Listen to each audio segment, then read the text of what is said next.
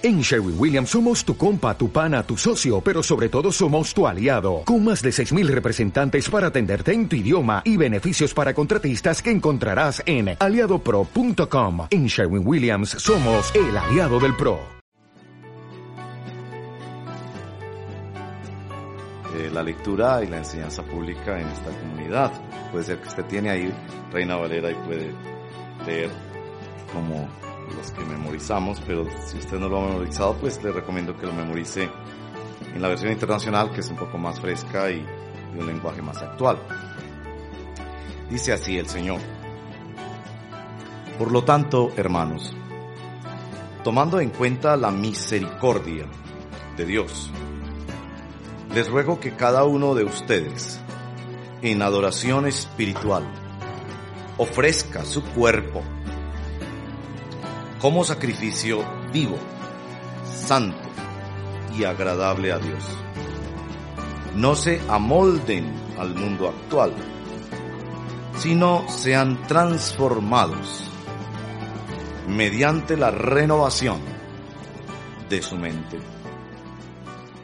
Así podrán comprobar cuál es la voluntad de Dios, buena, agradable y. ¿Conocían ese verso de la Biblia? Me alegra mucho.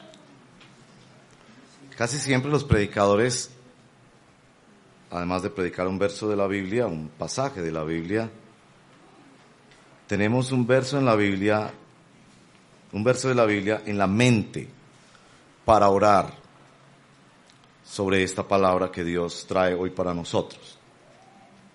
Y el verso de la Biblia que tengo en mi mente, que el Señor me ha regalado y está orando con Ana Teresa antes del servicio, todos los que quieran venir a orar antes de 10 a 11 son bienvenidos. Estamos orando con este verso también. Jeremías 9, 23 y 24. Y con ese voy a orar para pedir que Dios te bendiga y te edifique con su palabra. Jeremías 9, 23. Así dice el Señor, que no se gloríe el sabio en su sabiduría, ni el poderoso en su poder, ni el rico en su riqueza.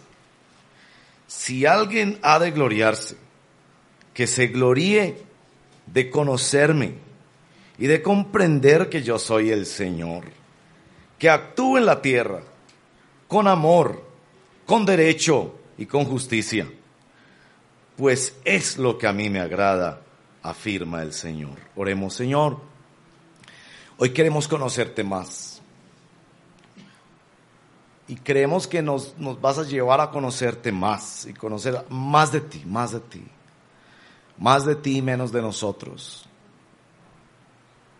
Danos hambre para conocerte más.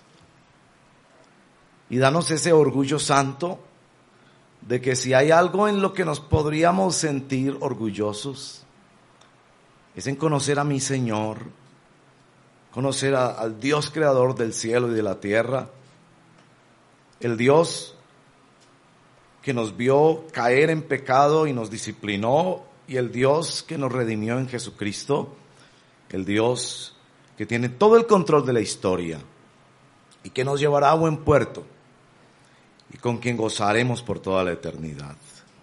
Si hay algo en lo que podríamos alguna vez, de alguna manera, enorgullecernos, de conocerte a ti, el único Dios verdadero, y a Jesucristo, a quien tú has enviado. Te lo pedimos en el nombre de Jesús. Amén. Hoy voy a llevarlos por varios pasajes de la escritura, pero van a ver cómo arrancamos ahí en el capítulo 12, versos 1 y 2 de Romanos y llegamos al final a ese mismo texto. Nuestro tema del día de hoy, la voluntad de Dios. Y dos palabras sobre todo, conocer y comprobar la voluntad de Dios.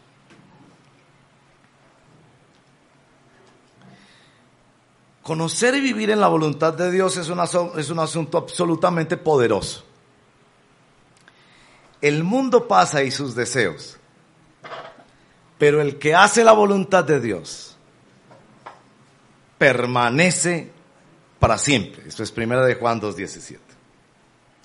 Y en el mismo epístola de Primera de Juan 5.15 y 16 si pedimos conforme a la voluntad de Dios, ya recibimos lo que pedimos. Una extraordinaria promesa de Dios para sus hijos y sus hijas. El tema de la voluntad de Dios angustia a muchas personas. Frente a preguntas de ¿con quién me casaré? ¿Qué carrera debo estudiar? ¿Debo viajar o aceptar ese ofrecimiento de cambio laboral o no? ¿Debo vender ese apartamento y tratar de conseguir otro o no? Muchos de los cristianos y personas temerosas de Dios viven angustiados con ese asunto. Por eso necesitamos seguir la pista de Efesios 1.17, o 5.17, perdón no sean insensatos, sino entendidos de cuál es la voluntad de Dios. Y el problema es que muchas personas pretenden seguir al Señor sin preguntarle al Señor qué es lo que Él quiere. Quieren a Dios más bien como un comodín para el momento que ellos no puedan en sus fuerzas, como alguien ha dicho, quieren al Dios para caídas, quieren tenerlo siempre en su avión, pero esperan nunca tener que usarlo. Se nos invita entonces a esta distinción fundamental del Hijo de Dios. Esto es fundamental del Hijo de Dios. ¿Quieren saber cuál es una marca de un verdadero Hijo de Dios? ¿Quieren saber si usted se pregunta, ¿soy yo hijo de Dios ya o no? Porque no por vivir en un garaje uno es un carro, no por sentarse en una iglesia uno es un hijo de Dios. ¿Quieres saber si eres hijo de Dios o no? Esta es la marca. El Hijo de Dios canta. Mi deseo es honrarte a ti con todo mi ser. Te adoraré. Un cambio absolutamente copernicano en la vida de un ser humano. Que antes vivía para agradarse a sí mismo, o para agradar a sus padres, o para agradar a la novia, o para agradar a la sociedad o al jefe, y ahora tiene esta postura fundamental en su vida. Yo deseo hacer la voluntad de Dios. Miren eso conmigo, Salmos 143. Si no tienen una Biblia en sus manos o en su equipo móvil, hoy le van a dar muchas ganas de traer la Biblia a la iglesia. Salmo 143, verso 10. Mire lo que dice un verdadero hijo de Dios. Enséñame a hacer tu voluntad, porque tú eres mi Dios. Que tu buen espíritu me guíe por un terreno sin obstáculos. Salmo 143, verso 10. Eso lo dice un cristiano verdadero, porque eso es una marca de un cristiano verdadero. Él no es feliz haciendo la voluntad propia a la de otros. Él solo encuentra descanso haciendo la voluntad de papá. Así de muchas vueltas, así, así se enrede mucho, así, así de muchos traspiés, así se estrelle contra la pared muchas veces, pero siempre va a llegar a ese lugar. Papá, enséñeme a hacer su voluntad. Yo, yo, si hago la mía, me pierdo. Si hago la de mi mamá, también me pierdo. Si hago la de mi jefe, también me pierdo. Yo quiero hacer tu voluntad. En Salmo 40, porque muchos salmos de adoración circulan en torno a esta idea. el Hijo de Dios se presenta ante su Señor diciéndole, oh, yo quiero hacer tu voluntad. Salmo, Salmo 40, verso 6. A ti no te complacen sacrificios ni ofrendas, pero me has hecho obediente. Tú no has pedido holocaustos ni sacrificios por el pecado. Por eso dije, aquí me tienes. Como el libro dice de mí, me agrada mi Dios hacer tu voluntad. Tu ley la llevo escrita, dice otra traducción, dentro de mí. Si ustedes tienen esta edición de la Biblia o una edición, van a notar que en el verso 6, me has hecho obediente. Sobre la palabra obediente, es el caso pues de la edición de la Biblia que estoy leyendo, hay una letrita allí, pequeña, que es una nota al pie de página, si la pueden ver. En mi edición dice, la nota al pie de página, que la frase me has hecho obediente, literalmente, es decir, la expresión literalmente traducida del hebreo es, me has perforado los oídos. Por eso algunas traducciones dicen, has abierto mis oídos. Me has perforado los oídos. Ahora, esa expresión, me has perforado los oídos, que aquí hace una traducción dinámica para decir, eso quiere decir hacerse obediente o hacerle obediente al siervo de Dios que le clama al Señor. Tiene un asocio directo con un pasaje en el libro de Éxodo. Vayan conmigo a Éxodo 21.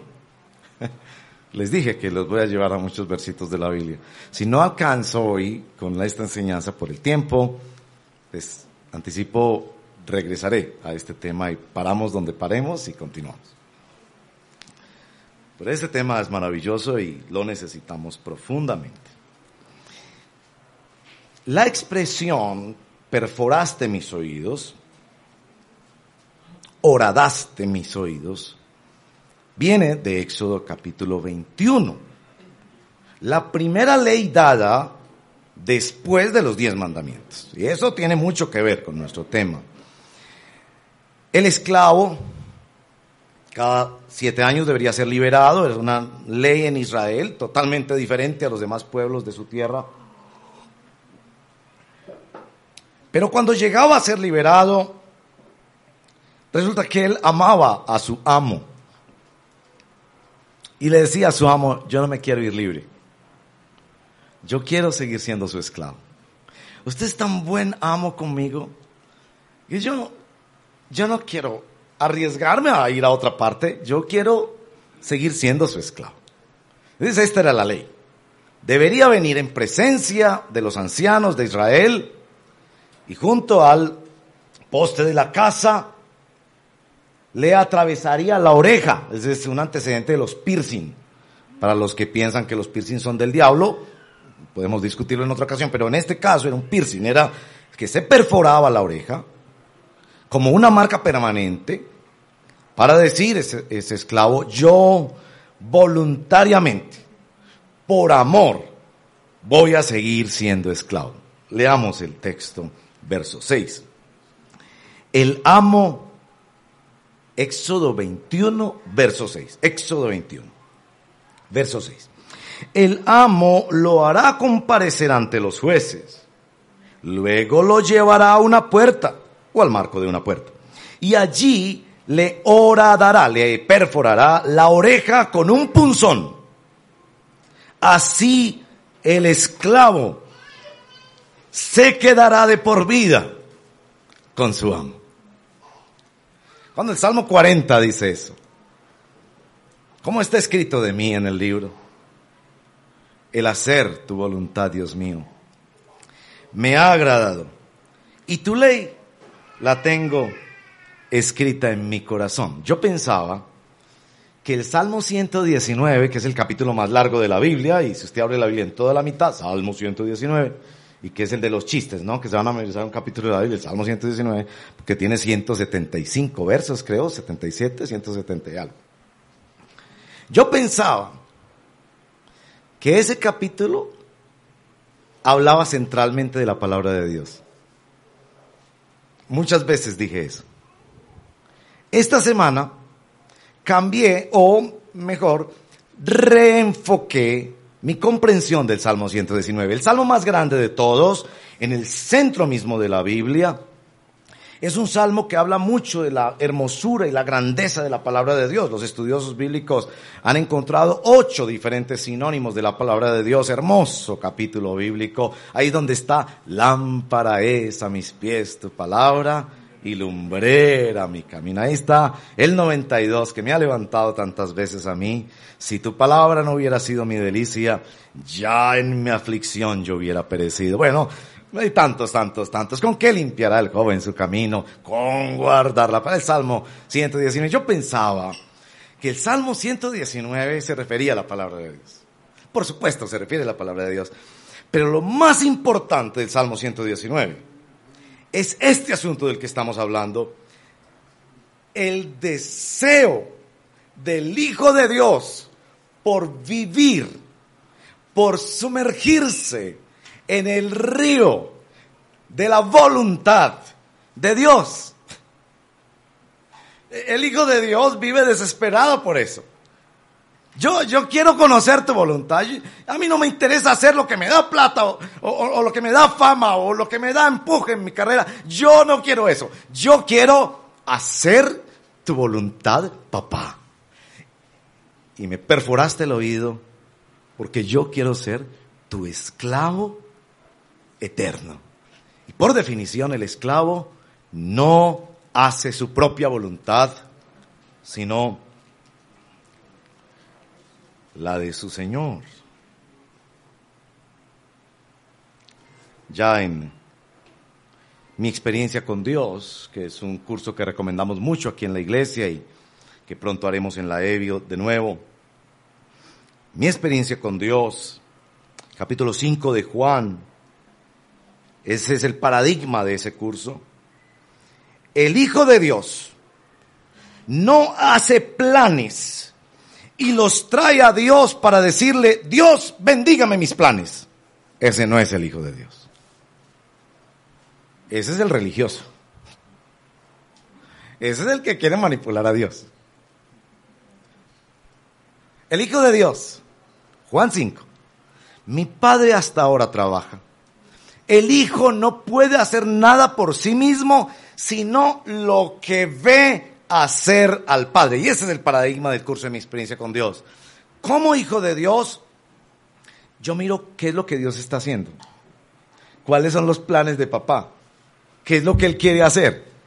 Y me uno a los planes de Dios. Entonces la pregunta no es, ¿cuál es el mejor trabajo para mí? La pregunta no es cuál es la muchacha más bonita, más aliviada y que tiene mejor herencia para yo casarme con ella. No. La pregunta es, papá, ¿usted por dónde me está llevando? ¿Qué está haciendo?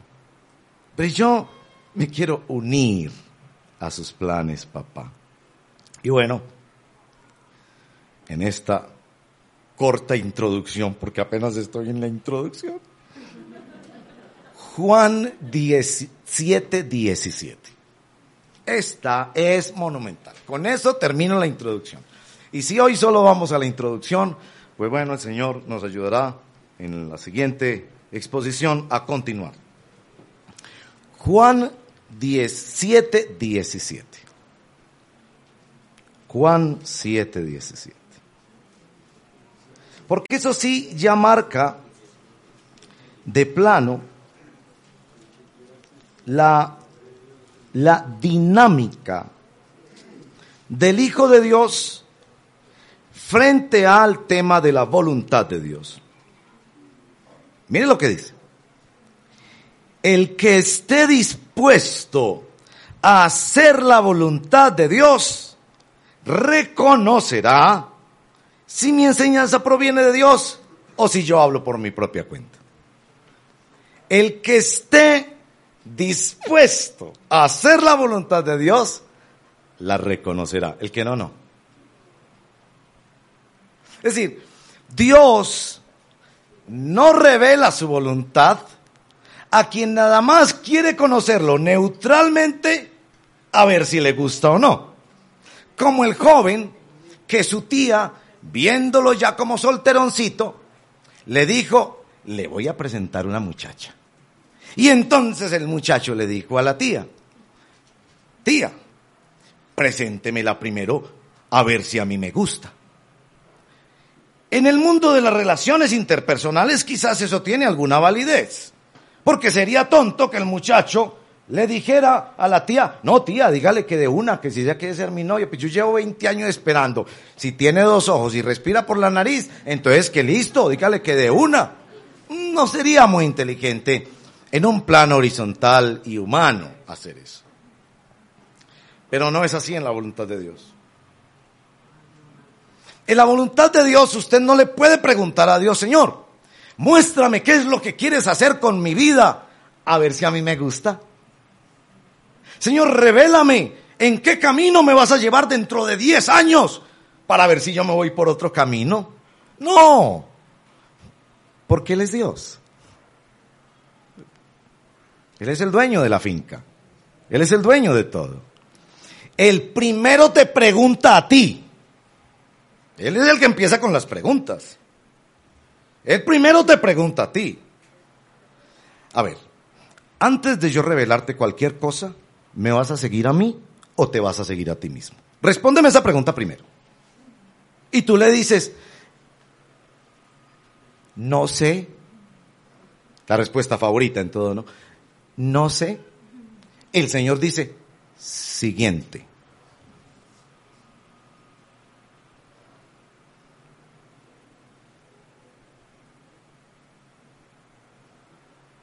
Él no empieza a decirte, no, no, tranquilo, relájese.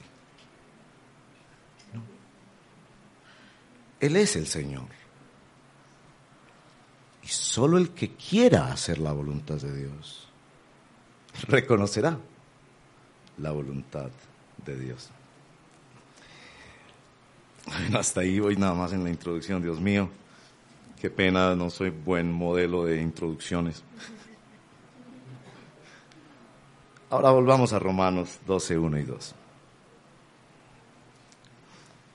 Hermanos, tomando en cuenta la misericordia de Dios, les ruego que ustedes, cada uno, en adoración espiritual, mire ese orden, ofrezca su cuerpo. Romanos 12, 1. Ofrezca su cuerpo en sacrificio vivo, santo, agradable a Dios. Segunda instrucción, no se amolden al mundo actual. Y da el medio para no amoldarse, sino transfórmense mediante la renovación de su mente. Así podrán comprobar cuál es la buena voluntad, la, la voluntad de Dios. Buena, agradable y perfecta. Yo quiero mostrarles una cosa en este texto. Primero la importancia en el verso 2 de esa palabrita renovación de la mente. Y eso es lo primero que quiero presentar. Y vamos a ver cómo, cómo soy capaz de hacerlo brevemente. Después quiero tocar especialmente esa palabra comprobar. El texto dice, así podrán comprobar. Muy importante en nuestro texto. No dice conocer, sino comprobar. Una diferencia grande entre esas dos palabras. Pero me parece que también necesitamos conocer Así que me voy a ir en esos tres verbos. Renovar la mente, conocer la voluntad de Dios y finalmente comprobar la voluntad de Dios. Nos dice nuestro texto que es necesaria la renovación de, nuestro, de nuestra mente, de nuestro entendimiento, de nuestra cosmovisión de nuestra educación, de nuestra eh, forma de ver las cosas, hermanos y hermanas. El cristianismo no ha venido a tu vida a sumar. El cristianismo no ha venido a agregarle nuevas lecciones morales, quizás más estilizadas o más eficaces. El cristianismo ha venido a desestructurar. Si tú llegas a la fe con una mente y el Señor dice, esa no sirve. Como cuando el presidente llega a la casa de Nariño, en estos eh, países el presidente llega y toma el poder de la casa a vivir ahí en la casa presidencial y él dice, no me sirven nada estos muebles, voy a cambiarlos por otros que me gusten a mí, porque yo ya soy el, el dueño de esta casa, yo ya soy el presidente. Y el Señor llega a tu mente y dice, no me gusta mucho lo que estás pensando. Todo eso que recibiste de tus padres, todo eso que la cultura te ha entregado, mmm, hay alguna cosa, una que otra cosita buena ahí, pero yo la voy a renovar. Yo la voy a cambiar por una nueva, por una mejor. Y esa nueva parte del asunto del contraste. Contraste. Ah, no sé si ustedes han visto esos dibujos que, que, le ponen a uno dos dibujos iguales, casi siempre como de, en líneas, como, como cómics, así. Y, y, en uno está el niño con un balón, en el otro está el niño con dos balones. En uno el niño tiene pantaloncitos corticos, en otro pantaloncitos largos. Y en el otro el sol está como hasta allá, ya levantado en el, en el horizonte, y en el otro apenas está saliendo. Y entonces le preguntan a usted, encuentre las diferencias. Y entonces usted empieza, no, esto no, esto no es así. La renovación de la mente viene por observar los contrastes. Y los primeros contrastes en la renovación de nuestra mente vienen cuando hacemos contrastes con nuestra vida. Con nuestra vida. Eh, por ejemplo, San Pablo dice, eh, así como fuiste perdonado, y tú fuiste perdonado del infierno, perdona a la tía. El otro día le, le, hablaba de la tía que peleó con el papá y que él no lo había podido perdonar. Perdone a la tía. Y entonces usted sale para ir a perdonar a la tía. Apenas ve a la tía, usted dice, no soy capaz. Y entonces ahí usted hace un contraste. Y usted dice, una cosa es lo que dice la Biblia. Suena elegante, chévere, estoy de acuerdo. Pero otra cosa es ir y perdonar a mi tía. Yo a mi tía no soy capaz de perdonar, la verdad. Y uno empieza a hacer contrastes en la vida uno empieza a hacer contrastes con todo y se da cuenta de la necesidad de la renovación de la mente. Y uno empieza a hacer contrastes en la Biblia. Y empieza a observar paradojas en la Biblia. El que observa paradojas en la Biblia se vuelve teólogo. La reflexión en la Biblia es fundamentalmente tratar de entender cosas que parecen contradictorias sobre la voluntad de Dios. Para que nuestra mente sea renovada, hemos de observar unas paradojas que hay sobre el asunto de la voluntad de Dios. Salmo 115, verso 3 a esta altura ya algunos se van a querer parar, ir a nuestra librería. A partir de hoy estamos ya vendiendo libros. Ahí en la entrada. Y a ver, hay una bibliecita. ¿Cuánto vale una bibliecita? Muy bien. Verso 3, Salmo 115. Nuestro Dios está en los cielos y puede hacer lo que le parezca esos textos bíblicos, ¿no? Dios hace todo como Él quiere. Él es soberano. Él es rey. De hecho, es el rey de reyes. Y Proverbios 21 nos dice que el corazón del rey está en las manos del Señor. Que Él pone reyes y quita reyes. Y uno dice, evidentemente, nuestro Dios soberano tiene control sobre todas las cosas. Entonces, voluntad implica plan, implica deseo, implica que Él hace o no hace lo que quiera. Y en este caso nos dice la Escritura, en innumerables textos, en el, en el Sermón de la Montaña, los pájaros son alimentados por el Señor, Los lirios del campo son vestidos por el Señor. Y no hará con ustedes lo mismo, hombres de poca fe, que nuestro Dios sabe todo lo que ustedes necesitan, porque Él es soberano. Pero en el Padre nuestro, el mismo Señor nos ha enseñado a orar. Padre nuestro que estás en los cielos, santificado sea tu nombre, venga tu reino. Hágase tu voluntad. ¿Por qué nos pide que hagamos su voluntad o que en el mundo se haga su voluntad? Si las mismas escrituras dicen que Él hace su voluntad, que todo, cuando, todo cuanto quiso ha hecho, que Él es Señor soberano. ¿Ven ahí como una aparente contradicción? Si Dios es soberano y nos garantiza que la historia humana terminará en un fin que Él conoce, que Él ha establecido y que llueva, truene o las cosas terminarán como, como Él quiere y que la palabra de Dios es eterna y que cielo y tierra pasarán, pero sus decretos, su palabra, su voluntad permanece para siempre. Amén. Pero eso es lo que vemos en el mundo.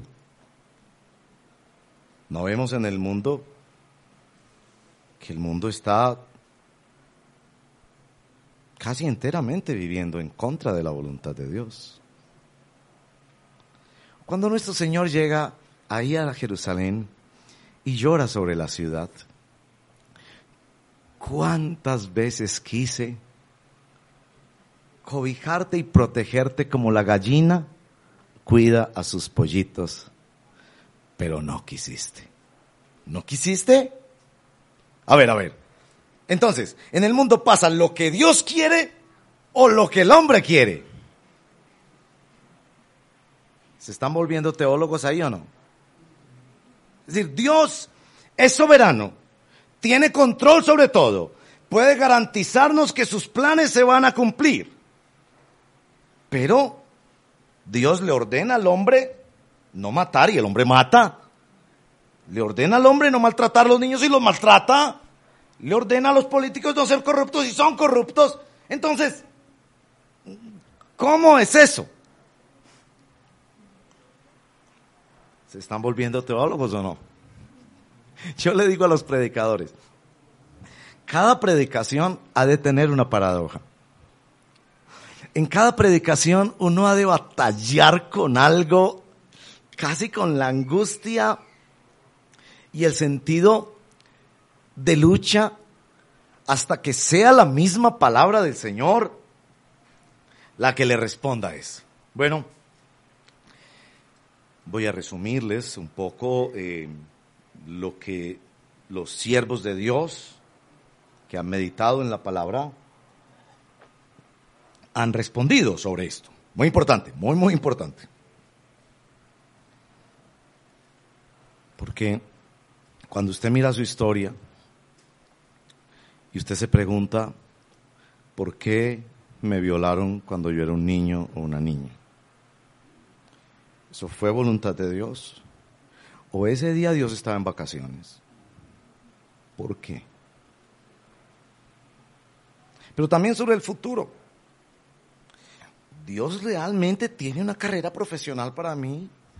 ¿Y una persona para que yo me case? ¿O sencillamente Él me ha dejado solo para que yo haga el mejor análisis de a favor y en contra y tome una decisión. Esto es lo que han respondido los siervos de Dios en la historia estudiando las Sagradas Escrituras. Espero hacerlo bien y no enredarme. Se ha hecho una distinción en dos aspectos de la voluntad de Dios ustedes les puede parecer esto muy teórico, pero esto es fundacional para la vida misma. Dos aspectos diferentes de la voluntad de Dios. Un aspecto lo han llamado la voluntad decretada de Dios. Otros lo han llamado la voluntad soberana Otro es la voluntad eficaz, el propósito eterno de Dios mediante el cual todas las cosas ocurren de acuerdo a su consejo santo. Algunos inclusive lo han llamado la voluntad escondida de Dios, que no está totalmente expresada en su palabra y que Él se la guarda para sí mismo. ¿Cuándo va a venir nuestro Señor Jesucristo? ¿Cuándo terminará la historia humana? Y entraremos los hijos de Dios a cielos nuevos y tierra nueva. Esa es una voluntad, un plan, un deseo, un propósito de Dios que está más allá de nuestra comprensión. La voluntad decretada de Dios, por medio de la cual Dios se compromete con nosotros en que no importa cuánto los hombres desobedezcan, aún Él usará sus desobediencias para llevarnos al puerto seguro que Él nos ha prometido. Voluntad decretada de Dios. Y quienes quieran investigar más, escriban en el Google pues no ahora, no ahora, los decretos de Dios. Uh, eso es un tema maravilloso. Pero hay otro aspecto de la voluntad de Dios, la voluntad prescriptiva de Dios. La voluntad que los seres humanos hemos de obedecer. La voluntad que sí ha sido revelada con suficiencia la voluntad por medio de la cual Él invita al hombre a participar de sus planes. Si la voluntad decretada de Dios permanece para siempre y será inmodificable, la voluntad prescrita de Dios, las órdenes de Dios de obediencia al ser humano, esas evidentemente se ofenden día y noche. Mediante la primera nuestro Dios es rey, es rey soberano. Él tiene el control de toda la historia, de todo el universo, de todo cuanto pasa. Mediante la segunda, nuestro Dios es profeta, que le manda al hombre obedecer. En la primera, la voluntad decretada de Dios, los hombres no participamos para nada. Eso pasa porque pasa y porque Dios así lo decidió. De hecho, no conocemos la inmensa mayoría de los decretos de Dios. ¿Qué es lo que Dios se propone? Ni Él nos consulta, ni nos invita, ni espera que nosotros las cosas reveladas pertenezcan a nuestro Señor, pero las reveladas son para nosotros y para nuestros hijos, Deuteronomio 29, 29. Pero en la voluntad prescriptiva Dios nos invita a participar. Él nos invita a ser sus socios en la creación y a obedecer sus palabras. Interesante porque, ahora no sé si los he muy enredado, porque esto suena como a clase del seminario y me da miedo que estoy yo solo aquí emocionado pues con estos temas, pero ustedes allá pensando, ay, muy bonito, pero no entendí. Soy mal predicador, ustedes saben, pero, pero deseo que ustedes entiendan esto con todo mi corazón. En ambas Dios ordena. En la voluntad decretada de Dios, Dios ha ordenado el universo. Dios ha ordenado la historia. Él sabe muy bien cuándo Jesús va a volver. Él sabe muy bien cuándo tú vas a morir. Pero Él no te lo revela. Y los hijos de Dios vamos diciendo, mejor que no. ¿Cuántos de ustedes quisieran saber cuándo se van a morir? Yo no. No, no. Yo prefiero que mi Dios siga siendo soberano en esas cosas. Él sabe, ¿no? No sería, Héctor, ¿usted qué piensa? Saber cuándo, Dios mío, y se va a morir en un avión, le dice. Monto en barco toda la vida. Pero ahí Dios ordena, ordena las cosas, le pone orden a las cosas para que nuestra fe esté sólida en Él. Pero en su voluntad prescriptiva, la voluntad donde Dios nos ordena mandamientos para obedecer, también Dios ordena. Ordena a sus criaturas que obedezcan a su orden creado. Este es el punto más importante que quiero decirles hoy. Qué pena. Yo no sé qué voy a hacer con el tiempo, pero bueno. Me siento inseguro, me perdona. La voluntad decretada de Dios solo se conoce. Y se conoce parcialmente. La voluntad decretada de Dios solo se conoce. Y se conoce parcialmente. La voluntad prescrita de Dios se comprueba y Él quiere que tú la compruebes. La primera tú no la puedes llevar al laboratorio. Tú no la puedes juzgar, no puedes decir, me parece, estoy de acuerdo, creo que es así, lo he vivido. No, no. Él decide cuándo creó, cuándo viene, cuándo mueres, etc. Pero en la voluntad prescriptiva tú puedes llevar la voluntad de Dios al laboratorio. Es esa palabra, comprobar, examinar, analizar, poner a prueba. Hacia allá nos dirigimos, pero déjenme hablarles un poquito de conocer la voluntad decretada de Dios. Está bien, la voluntad decretada, nosotros no participamos, sencillamente algo de eso comprendemos, por eso lo llaman la voluntad escondida. Isaías dice que Dios es el Dios que se esconde. Pablo lo llama en Efesios capítulo 1 verso 9 el misterio de su voluntad. Pero interesante, Pablo dice que es misterio, pero que ha sido revelado. Muy interesante eso, porque es otra vez otra paradoja. ¿Cómo es misterio y al mismo tiempo revelado? Pues si ya fue revelado, dejó de ser misterio. Y Pablo dice, no, no, no. Porque se reveló solo en parte. Se nos reveló que Él es el creador, que Él es el único medio de redención.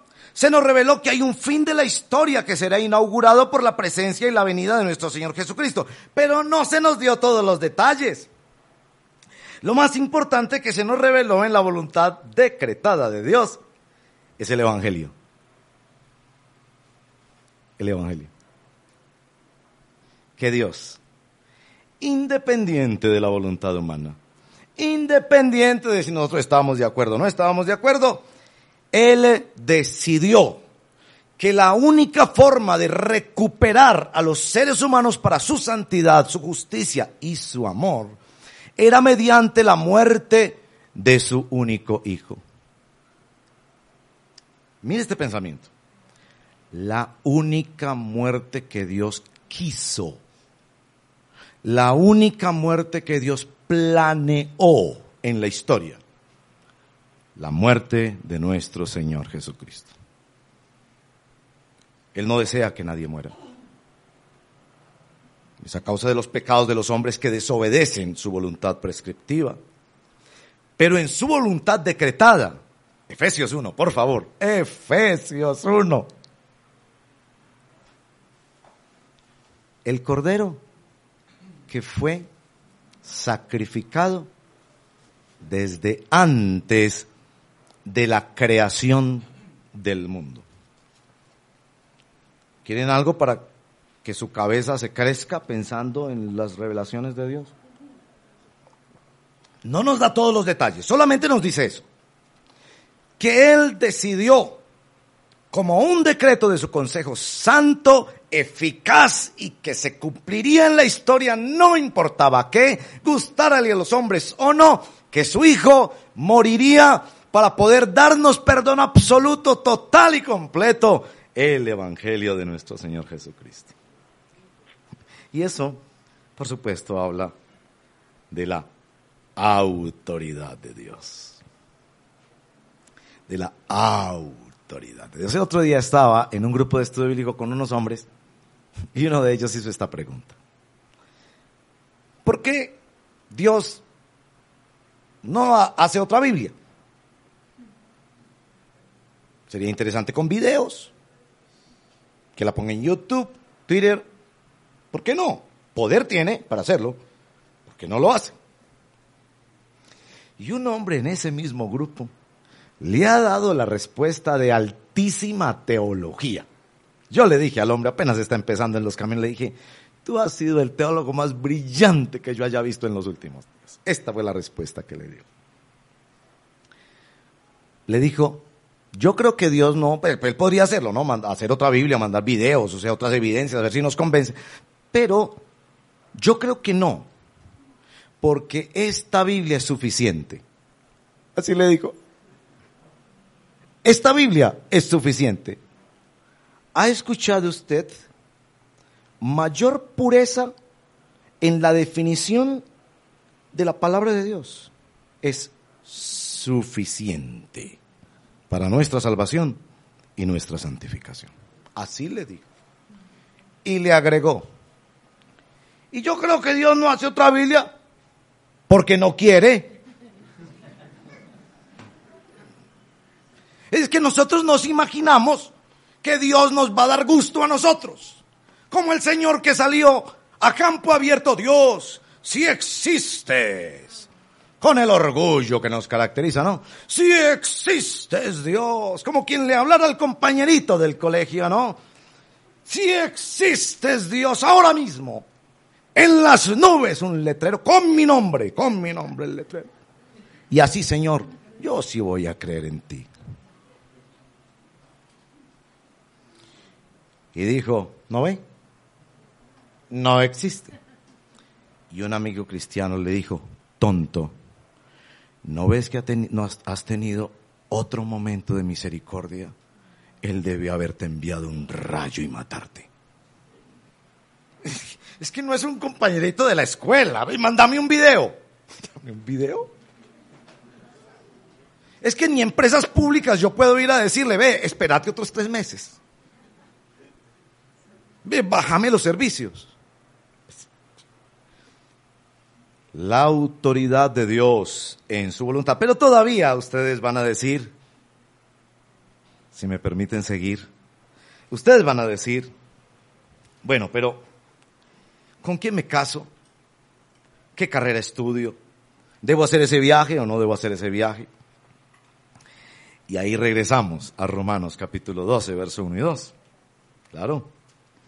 Texto muy clarito nos dice, hay que comprobar la voluntad de Dios. Ahora yo les pregunto a ustedes, teólogos, teólogos y teólogas, cuando nos dice aquí, para que comprueben la voluntad de Dios, ¿a cuál voluntad se está refiriendo?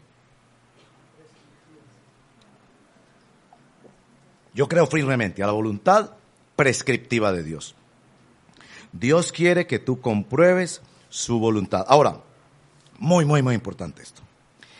Nadie aprende a nadar en seco, ¿sí o no? ¿Ha visto usted alguna vez cursos de natación por correspondencia? curso de natación por YouTube. No. Para aprender a nadar hay que tirarse al agua. Esa es la idea central de la palabra comprobar.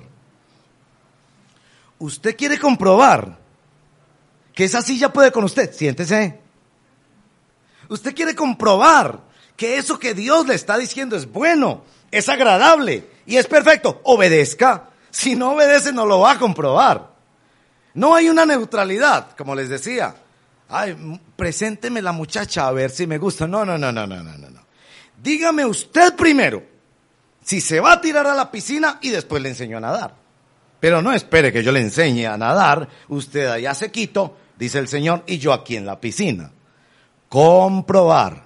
Solo lo haces tirándote a la piscina. Es que en este asunto de la voluntad de Dios, muchos andan descarrilados o descarriados. Tú tienes que ponerte en los rieles de la voluntad de Dios. Tú tienes que ponerte en los rieles de la voluntad de Dios. Entonces, viene la pareja de novios, pastor, eh, pues queremos que nos dé un poquito de consejo a ver si nos debemos casar. Muy importante. Estás buscando consejo para un aspecto práctico de la voluntad de Dios en tu vida. Entonces yo con mucho amor, con mucho respeto, en un ambiente de confidencialidad privado, le pregunto, ¿ustedes tienen una vida sexual activa? A veces veo caras que se sorprenden y no, no, no, no, no, no, no, no, pastor, no, no, no, no. Yo no, no, no, no quiero ofenderte, solo quería preguntarte. No, no, no, pastor, no, nosotros nos estamos cuidando porque entendemos que la sexualidad en el cristianismo, que piensen los demás lo que quieran, en el cristianismo es exclusiva para el matrimonio, eso es para bendición del matrimonio, eso no es que Dios es aguafiesta, eso es para solidez y bendición del matrimonio. No, no, pastor, no, no, no. solo quería saber, es decir, ustedes están viniendo a mí, es confidencial lo que estamos hablando, no, yo no voy a ir a pues, hacerles quedar mal, no, no, es solo porque quiero saber de dónde arrancamos. Pero a veces veo que bajan los, la cabeza y no se necesita el sí. Yo le digo, oh, te quiero ayudar, pero le digo esto, tú pretendes que saliéndote de los rieles como un tren en la vida, te sales de los rieles con tu propia voluntad y esperas, habiéndote salido de los rieles, saber cuáles son los rieles y sabes qué es lo que viene, cuál es la estación siguiente y qué es lo que viene más adelante. Y que no, tienes que venir otra vez a los rieles y cuando estés de nuevo en los rieles, ahí el Señor, ahí vas a poder comprobar cuál es la voluntad de Dios para ti. ¿Me voy a entender en eso? Sí, sí podemos comprobar la voluntad de Dios. Ahora lo segundo, ¿cuáles son esos rieles? Porque tengo a veces empresarios que vienen ansiosos por me, me llaman, pastor, ¿usted cree que la semana entrante el dólar a cómo va a estar? Entonces yo le digo, averigüe y si usted sabe me dice, porque el que sepa eso en este momento,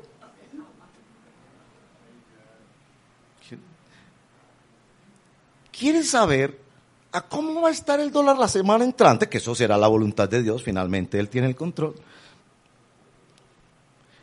No le estás pagando lo justo a tus trabajadores. Les retuviste la primita. No les estás pagando las horas extras. Esa parte la sabes. Entonces, no estás encarrilado en lo que sabes y quieres información de lo que no sabes. Este es el punto. Primero, Dios va a encarrilarte. Y hay ocho cosas en las que un cristiano tiene que estar encarrilado. ¿Ustedes me permiten seguir un poquito o paramos? Porque podemos parar y seguir. Ahí arriba van a estar las señoras con los sándwiches del ágape, Dios mío. Bueno, se las repito rápidamente y les digo por qué se las voy a decir, porque ahorita les digo por qué las voy a decir. Estoy enredado hoy. ¿En qué cosas se encarrila un cristiano? Primero, saber que debe obedecer la palabra de Dios. Segundo, saber que la salvación es solo por la gracia en Cristo Jesús. Tercero, saber que debe ser lleno del Espíritu Santo y si no su vida cristiana no funciona. Cuarto, saber que el Espíritu Santo ha venido a santificarlo, a hacerlo como Jesús. Quinto, saber que debe estar congregado, dar y recibir y parte de un cuerpo. Sexto, saber que debe ser testigo y siervo de Dios en el mundo.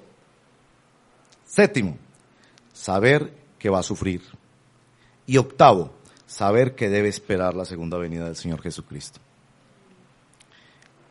Les hice esa lista porque planeo desarrollar esos ocho temas en las próximas veces que predique. Entonces voy a hacer una serie sobre cada uno de esos. Porque me parece que necesitamos saber muy bien qué es lo que ya ha sido revelado por el Señor, para, que a partir de lo conocido podamos entrar en lo desconocido. Para que andando en las rieles adecuados podamos estar preparados para la siguiente estación. Porque Dios no va a tratar con creyentes descarrilados. ¿Qué va a hacer con ellos? Disciplinarlos. Y los que no estaban aquí cuando hace 15 días hablé de la disciplina, por favor escuche esa reflexión. Conclusiones. Cuando estamos encarrilados con el Señor, hay menos necesidad de comprobar todos los detalles. La palabra de Dios, por ejemplo, le dice a los que se quieren casar, que sea en el Señor, que sea creyente. Cuando usted dice, esa primera cosa que la tengo clara, la cumplo, ya no hay que estar tan preocupado por si tiene los ojos azules o cafés. En segundo lugar, cuando estás encarrilado, estás menos ansioso. Y en el libro de los jueces está el caso de Gedeón, un hombre ansioso que vivía poniéndole pruebas y pruebas y pruebas al Señor. Tercero, cuando estás encarrilado en lo que Dios ya ha revelado, tienes menos tendencia a manipular. Es decir, no eres como el campesino que le vio a un amigo que cogía una vara y la lanzaba al cielo y esperaba que se callara. Esperaba un momento, cogía la vara otra vez, la lanzaba al cielo y esperaba que se cayera. Y un amigo le preguntó, ¿qué es lo que estás haciendo? Y me dijo, no, esta es la forma en la que yo sé cuál es la voluntad de Dios. le dije, bueno, explícame. Yo tiro la vara y si cae para este lado, me voy por allá. Si cae para este lado, me voy por allá. Entonces el amigo le preguntó, ¿y por qué la estás tirando una y otra vez? Y dijo, no, es porque no me gusta para el lado que está cayendo. Cuando estás encarrilado por el Señor, tienes mayor confianza de que Dios está contigo, que Dios no te dejará ni te desamparará, que no estás solo. En resumen, tírese a la piscina de las cosas que Dios le está diciendo, encarrílese con el Señor. Resumen, prepárense para esta serie que quiero hacer, de encarrilarnos con la voluntad del Señor. ¿Han oído esa canción? Sumérgeme en el río del Espíritu. ¿Saben cuál es el río del Espíritu? Estas ocho cosas. Sumérgeme, encarrílame contigo. No es una emoción un domingo mientras cantamos sumérgeme. Yo quiero que ordenes mi vida porque, hermanos y hermanas, nuestro Señor Jesucristo murió cumpliendo la voluntad del Padre para que usted y yo pudiéramos tener este deseo profundo en el corazón